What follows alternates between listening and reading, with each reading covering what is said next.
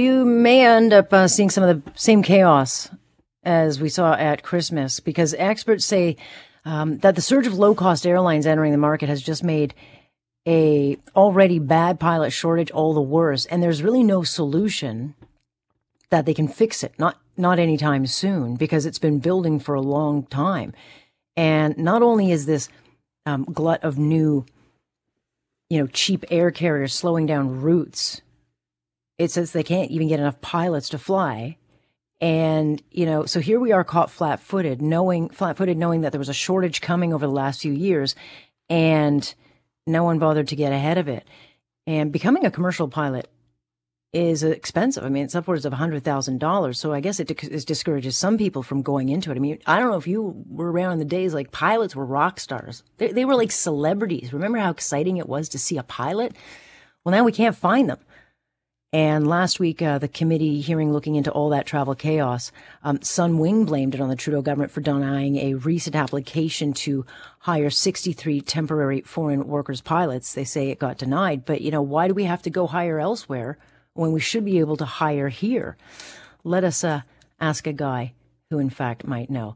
Let's bring on Mike Doiron, who is president of Doiron Aviation Consulting. Thanks so much, Mike, for joining us. Good morning. Pleasure to be here. All right. So let's talk a little bit about a problem everyone in charge should have known, ought to have known, and yet here we are, and um, it's not an easy solution. And so, why couldn't we get ahead of this? Is it just like everything else that we just don't worry about it until it happens? Uh, that's about it. Uh, you know, we've been talking about this for going on 20 years, and it's it's been a, a growing issue. We we pretty well had a, a pretty good idea that we had to figure out a way to get young men and women to basically get interested in, in flying airplanes. Uh, at the same time, there's a lot of infrastructure issues, such as, like you mentioned, the cost of training has has risen quite a bit, and it will probably continue to rise with the increasing cost of everything else. Um, so it, to make a long story short, it, it, was it was like the light at the end of the tunnel, but we just didn't believe it was that close to us, and now all mm-hmm. of a mm-hmm. sudden here it is.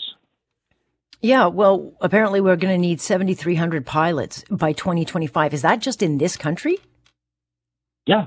Oh, yeah. That's crazy. Worldwide, worldwide, uh, if you look at the numbers that have been put out by some of the major agencies, you know, they're they're talking upwards of uh, 350 to 500,000 pilots over the next 20 years.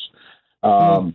You know, and the thing is, is is here's the thing: in in Canada has an incredible history of teaching and training pilots. We have a very very strong pilot training uh, infrastructure in place. We have over 170 schools across the country. Uh, a lot of them are world class, no question about it. And the, so there's no, it's you know, in in a nutshell, it, it's really not a training capacity issue. All right, it's more of a of an issue in getting young men and women in the door. And there's lots of young men and women who are who would love to do it, but as as I said, you know, at a hundred thousand plus, uh, it it becomes kind of onerous. Yeah, well, and the fact is now that we're uh, in such trouble because if, if if we don't get 7,300 pilots by 2025, then we're just not going to have enough more as we're not going to be able to do as many flights. The problem I have um, as I as I, I read through this. Um, I'm a terrified flyer. I hate flying, and the older I get, the worse I get, and and that's why I watch Mayday all the time because I want to perpetuate my fear. But having said that, when I start reading you know, that they have to cut corners and maybe do less um, flight time in the simulator and they're maybe not going to uh, have lesser classes. Are we going to be in a position, Mike, where we're training pilots that aren't quite trained enough and, well, golly, they'll learn on the job? Because that ain't a selling point. Certainly not for me and it shouldn't be for anyone else because we're already seeing a lot of mistakes get made and, and you can't make those when it comes to air travel. Yeah, I you know, there, it's a bit of a of a misconception about pilot training as far as the advanced work. Because if if you look at a pilot training, you have the basic training where they get licensed, and once they do that, then they effectively go off to the airline, and the airline provides them with the more advanced aircraft type specific training, company training, and so forth. Then they basically work as a first officer for months, if not years, before they upgrade to captain. Now, no question that the, the, the there are very strict training protocols in place that ensure the, the, the overall operational level of safety. The things that the airlines are cutting back on, for example, are some at least some of the airlines are things like historically because there was actually quite a few available pilots, they were able to get a little bit choosy in who they they took. So they were able to add things like university degrees and, and a whole bunch of other things. And for the most part, those are the types of things that they're now cutting back on. The things that was really the the, the you might say the frosting on the cake. Mm-hmm. Ultimately, it doesn't really affect the ability of the pilots to fly the airplane because the airplane the pilots are still trained to the required standard. That's not the issue. It's just that they're simply uh, taking a look at all the extra requirements and training that they would give them and saying, boy, do we really need that? All right. So, and because you know, the thing is, is, is the, you know, all that training costs an incredible amount of money, you know, and, if, you know, you know, at the most basic level of a young student pilot learning on a multi-engine airplane, you're looking at three hundred, four hundred dollars an hour. You know, that that's almost like a, a full year's tuition from 20, 30 years ago at some mm-hmm. university courses, right? Yeah, which is going to end up, yeah, uh, which would push, I guess, ultimately the airlines are either going to have to subsidize part of it or we, the taxpayers, will. Um, you know, uh, but, but when do you see, Mike, that we hit the wall? Cause we're already seeing the fractures. We're already seeing the cracks and all the problems. I don't see it getting any better for March break, but when do you actually see us hitting the wall before it's like, okay, well, this is what we have to, like, you know, when well, do you see it blowing up? I think the wall that you're talking about, the way I see it, is that it's it's going to cause the airlines to start cutting back services. All right, yeah. so there there gets to be a point where you can only do so much with what you got. So the airlines that now, you know, to me, the major airlines, they're probably not going to be the ones suffering all that badly because let's face it, that's the ultimate goal for most pilots. Sure. And if if a young uh, man or woman meets the, the, the requirements to be hired, they're going to get hired. So it's not those aren't the folks that are really having the big issue. The critical issue is actually going to be at the at the lower levels, the the small charter companies, the mm-hmm. companies that support all our northern communities, for example, uh, the northern yeah. uh, operators, uh, they're having issues because, of course, all of their pilots are being hired by the airlines.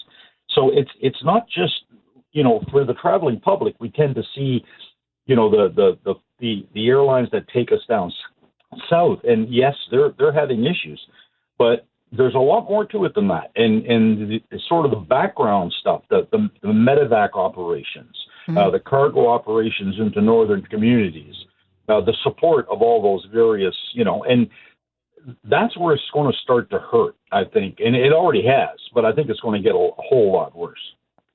Yeah, and so I guess you know the, this government should have or ought to have known um, that this shortage was coming. It's been going on. It's been highlighted and, and certainly raised over the last few years. Are, are, they doing anything about it? Are there conversations being had? Because this is federal jurisdiction, and so are they actually starting to address this? Because uh, um, you know, I think there's a big concern as to, you know, people booking trips. There's, people will ultimately, Mike, stop booking if it's going to be chaos every time, which again, not good for the aviation industry.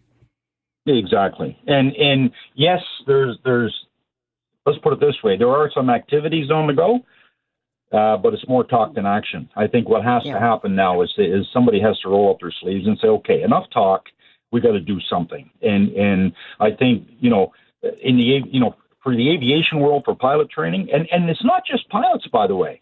It's also the maintenance personnel. There's a shortage of those people as well. Yeah, don't that, don't tell me that, Mike. Don't. I'll never get on a plane again at this point. like if all of a sudden it's like, well, oh yeah, yeah, it's uh, yeah, it's like a cascading no. effect. Yeah.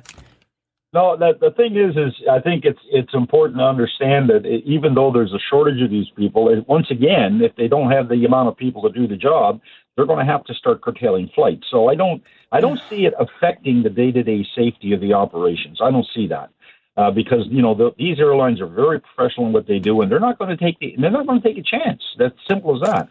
But it does impact their operation. I mean, there's no question about that. It is going to have an impact when they have to start cutting back, and you know, not having pilots and or uh, aircraft maintenance engineers available to do the job. So I, I think as an industry, there's been a lot of talk and a lot of work going on, but I think it's it's you know you get to the point where it's time to fish or cut bait, you know, and it's time Yeah. to fish. Appreciate the time on this. We'll uh, see if um, the heat uh, in the kitchen finally makes the mac. Mike, thanks so much. You're very welcome. All the best. Have a great day. Thanks, you too. That's Mike Doiron, who's president of uh, Aviation uh, Consulting. And yeah, I'm not a great flyer, so when I hear stuff like, "Oh well, they don't might not have enough maintenance people," I'm like, okay, and then what happens? Well, they just don't fix the plane that day. Uh, um, the plane I'm on, I'm just I'm silly about it. But yeah, me and my sister are just terrible flyers. But this is the kind of stuff like when when Pierre Poilievre says Canada feels broken, like this. You add this, so this federal jurisdiction, passports not getting done. I think they're fixing that now. But then you've got hospitals to play. Like when people start to feel like nothing really works, and the warnings were all there, you get cheesed off.